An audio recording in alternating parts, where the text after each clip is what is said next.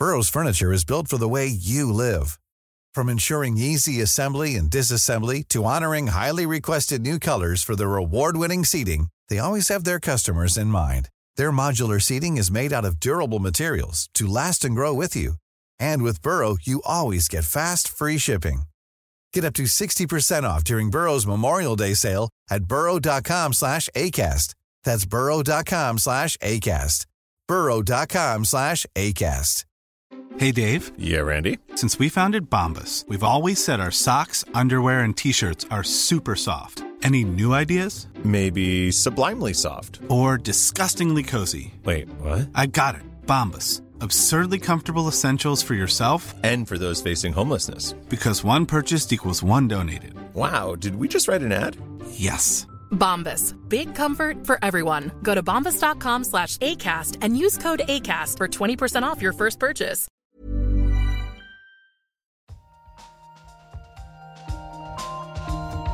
In an experiment. Yeah, we don't know yet. Why is light so far? Like it sounds so simple. They had no idea. But now the data speak. I find this not only refreshing, but, but at some level astounding. Nature. Nature. Welcome back to the Nature Podcast. This week on the show, we'll be looking at the ethical questions raised by model minds and finding out about an updated structure for an important enzyme. Plus, we'll have the search for methane on Mars. This is the Nature Podcast for the 26th of April 2018. I'm Benjamin Thompson. And I'm Adam Levy.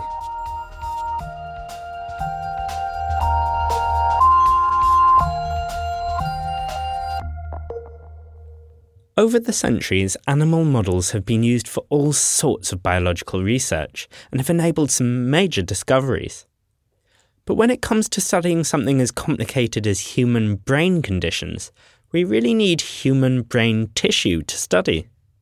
This week, a diverse group of researchers, ethicists, and philosophers have collectively published a comment piece in which they speak out about their concerns for the future of brain research.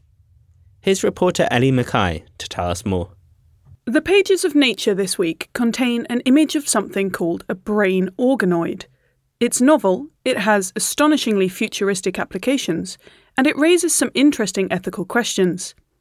I spoke to Nita Farahany, lead author of the comment piece about these organoids, and started by asking her about the current standard way of studying human brain tissue, growing human pluripotent stem cells in a dish. So you could, for example, just create a two-dimensional, like a flat sheet of cells. So you might pick one kind of brain cell type and grow that in a dish, but it's limited in how useful it is because it doesn't show you the interconnections between different brain regions or different cell types. So, what is the solution? What would be the ideal model? What's ideal is to be able to study brain tissue that's either still functioning or to be able to grow something like a brain organoid that would mimic some of the functions of the human brain. So, mini brain organoids. It sounds very sci fi. Right. what are these organoids and how are they different from these pluripotent stem cell sheets? So, brain organoids are really terrific. They are three dimensional pluripotent stem cells that can differentiate and even self organize into different cell types that are all organized together. And so we're talking about separate brain regions like the cortex or the basal ganglia. And you can combine those so there's communication between them? That's exactly right. You can actually assemble different regions together that have been grown independently. And these brain assembloids can then have interconnections between the regions so that you can actually have electrical activity that occurs across the different regions. And what sort of size are these organoids or assembloids? Right now, the largest organoids are about four millimeters in diameter. They have about two to three million cells. I mean, you know, this is tiny in many ways compared to an adult human brain. That being said, at least functionally and even cellularly, they give us a much better proxy already than many of the animal models. And these organoids have already had applications so far in studying things like the Zika virus, uh, autism spectrum disorders, and schizophrenia. That's right, which is exciting, especially if you think about some of the ethical limitations of being able to do some of that research in humans.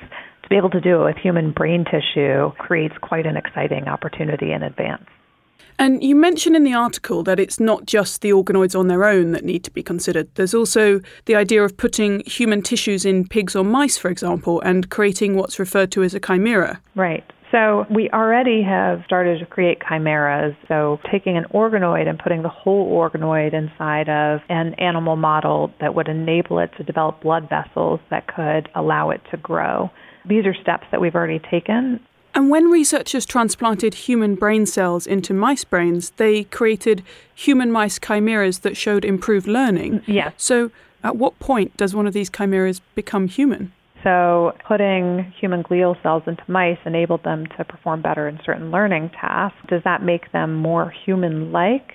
Potentially, but I, I think that they're still, you know, a very far distance from being human.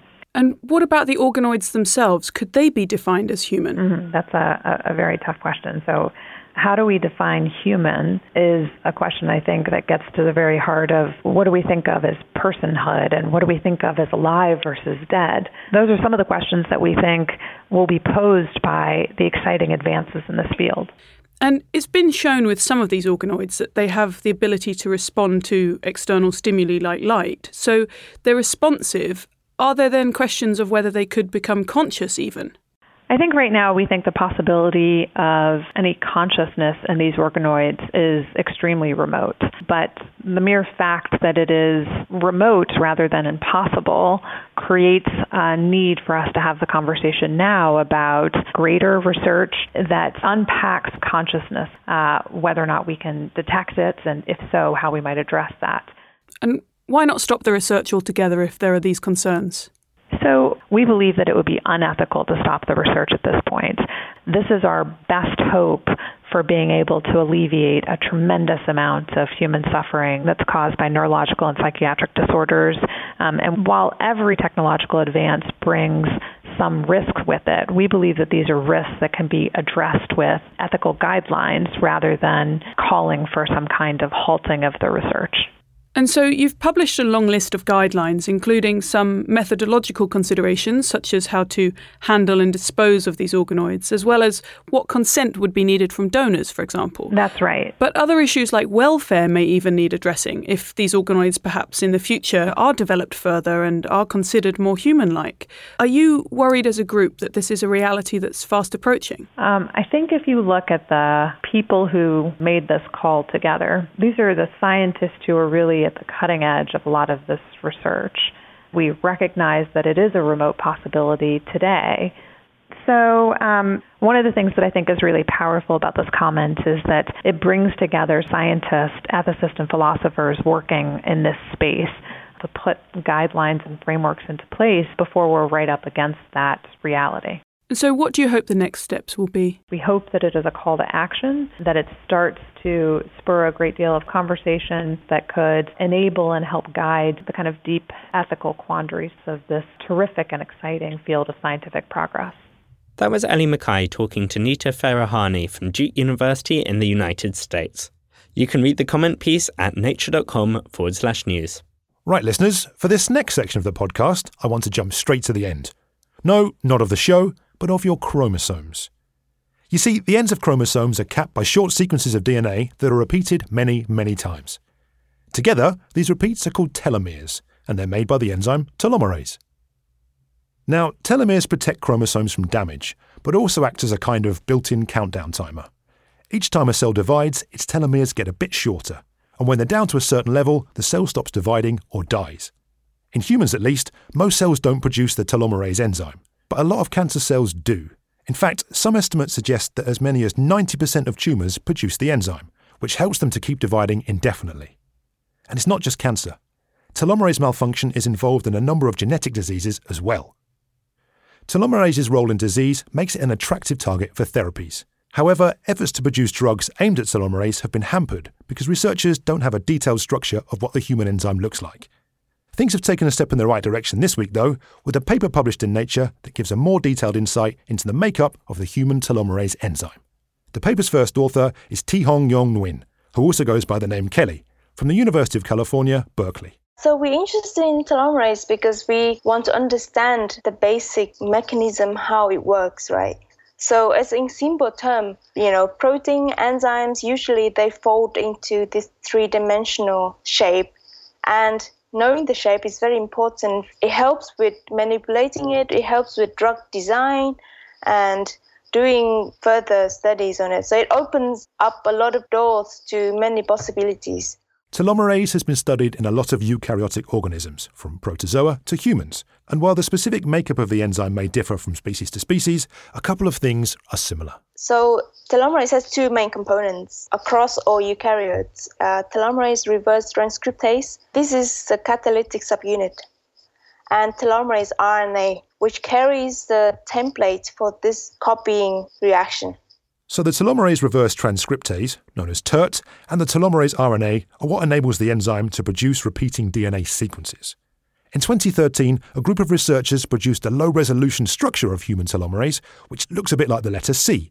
The team suggested that the enzyme was made up of two lobes, each containing TERT and the telomerase RNA, connected by a linker in between.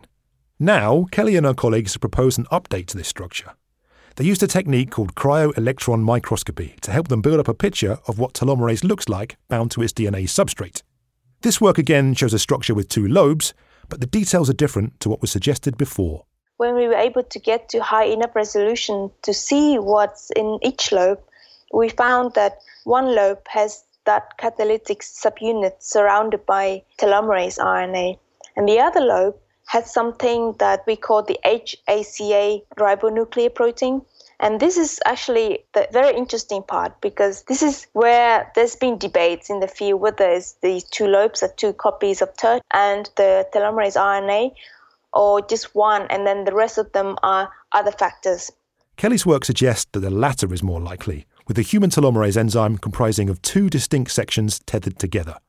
One of these sections contains the TERT and telomerase RNA we talked about before, while the other is this H/ACA ribonucleoprotein complex, which Kelly thinks could help the enzyme with things like localization within the nucleus. The human telomerase structure presented in this new work is the highest resolution yet, but there's still work to be done. So currently we're at 7 to 8 angstrom, where, where we can see the architecture, we can fit models into it, but we're not at the resolution we can see side chains of amino acids. So therefore that we still have a long way to go. For example, for drug design, whether we want to characterize something binding to telomerase, we need to see these atoms of the drug binding to atoms of telomerase. So we will need three to four angstrom resolution, so high resolution. So currently we're at medium. While a higher level of detail is needed before drugs can be developed to target telomerase, its role in so many cancers and genetic diseases means that this work, medium resolution or not, will offer researchers new insight into its structure. To read Kelly's paper and an associated news and views article, head over to nature.com/news. Still to come, we've got the news chat, but before then, I just wanted to thank our listener Fauzan for getting in touch. Fauzan tells us his two sons, Ibrahim and Iman, enjoy listening to the show in the car with their dad. We're thrilled to hear that the podcast nourishes your curiosity and inquisitiveness. Well, if you'd like to get in touch and let us know where you're listening to the show, you can do so on email podcast at nature.com. Or if you'd like to leave us a nice review on iTunes, that would be amazing as well. And it would help us get the podcast out to even more listeners. Right now, though, let's get back to the show. It's time for the research highlights, brought to you this week by Shamini Bundell. Have you ever wanted to sober up speedily? Researchers in Los Angeles have been raising the bar in their field with some anti alcohol pills. The treatment takes the form of two ingestible nanocapsules.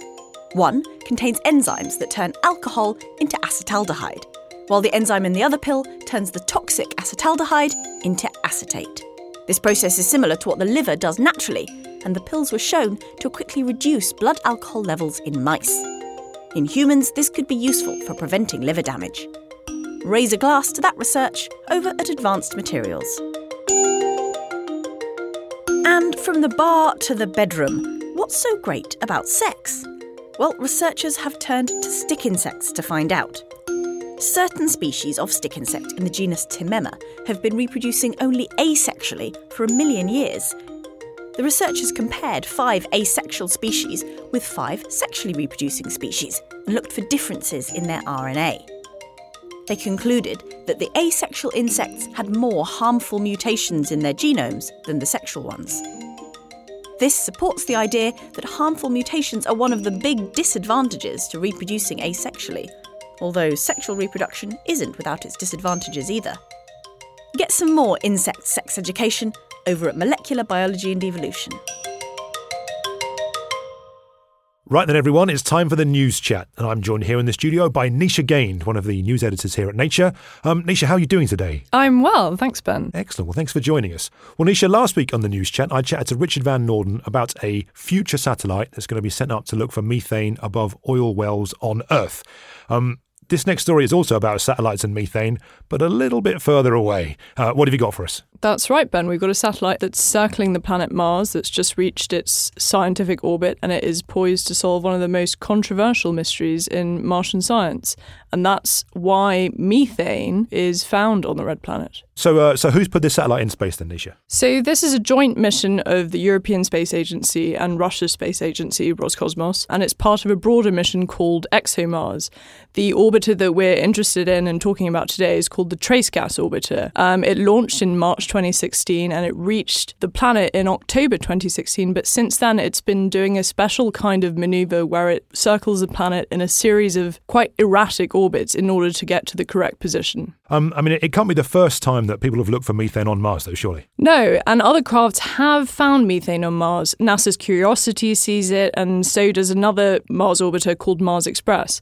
But this is the first time a spacecraft has been specifically designed to look for methane. Methane is what they call a trace gas. It's present in very small amounts, along with other gases like water vapor and ozone. Um, but methane is of particular interest to researchers because it could be a signature for life, and that has everyone excited. And why then is methane you know, a signature for potential life? If we think about methane on Earth, 95% originated from current and past biological activities such as cows and livestock and so on. So it's quite natural to ask whether the same is true on Mars. But it could also have a geologic origin. That means that it could come from chemical reactions between water and rocks, or it might be stored in crystal cages below the surface. So, if methane has been discovered by other rovers, then what, what extra sort of information is this satellite going to give us, and, and how much is kind of already there? Researchers have been looking for methane on Mars for 50 years or more, but they have only been detecting hints of it for about 15 years.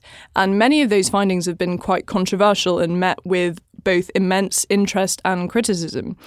Curiosity now detects a background level of methane of about 0.5 parts per billion. By contrast, on Earth, the concentration is about 1,900 parts per billion. So it's a very, very low level of methane.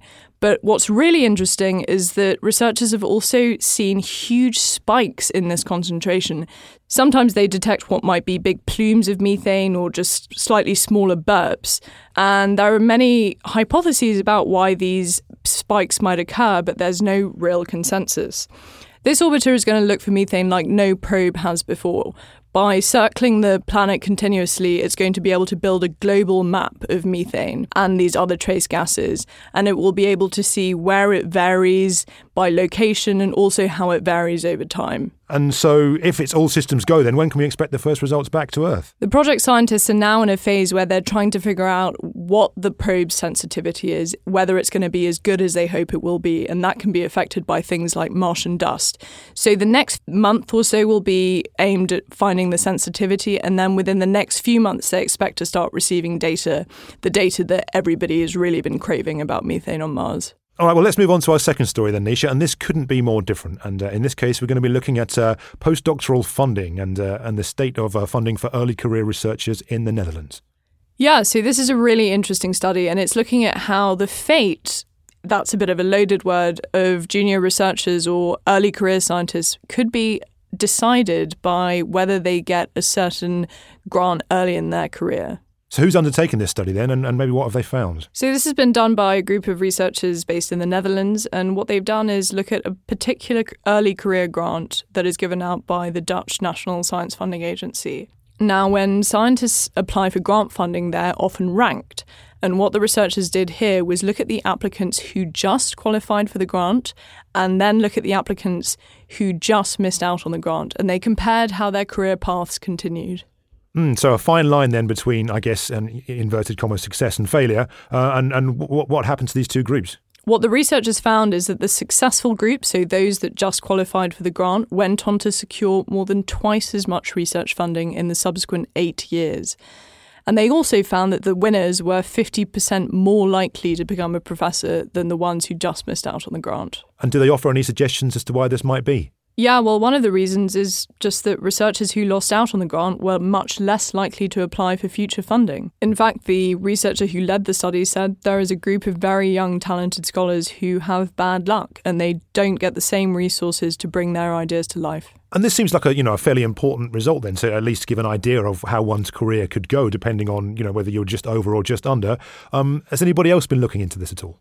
Yeah, this isn't necessarily a new finding. It's just that the researchers were able to compare the fate of the young academics um, in a slightly different way and giving more detail. But previous studies have made very similar findings. For example, the same was found for a particular early career fellowship from the US National Institutes of Health. All right, well, I guess the most important question, Nisha, is then what can we do about it? Well, funders say that they're aware of this problem, that early success can influence their future careers. And what other researchers say is that this really emphasizes the need for thoughtful, informed mentoring of young academics about applying for funding and persevering with these sorts of applications. That does seem like a fairly important story then that could affect a lot of people's careers. Um, listeners, for more on the latest science news, head over to nature.com slash news. And in case you didn't catch it, Nisha made her debut on the latest edition of our roundtable show, Backchat, hosted by none other than Adam Levy. Yeah, so this month we were talking about sexual harassment in academia, the cult of celebrity in science, and a social media scandal. No prizes for guessing what social medium that was about. Listeners, you can find that wherever you get the Nature podcast. I'm Adam Levy. And I'm Benjamin Thompson. Thanks for listening.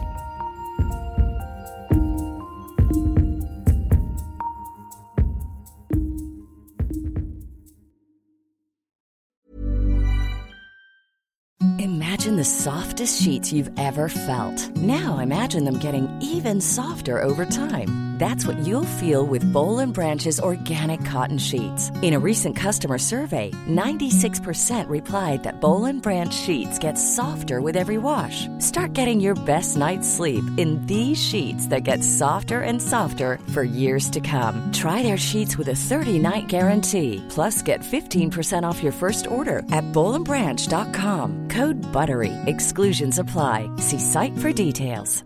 Want flexibility? Take yoga. Want flexibility with your health insurance? Check out United Healthcare Insurance Plans. Underwritten by Golden Rule Insurance Company, they offer flexible, budget friendly medical, dental, and vision coverage that may be right for you. More at uh1.com.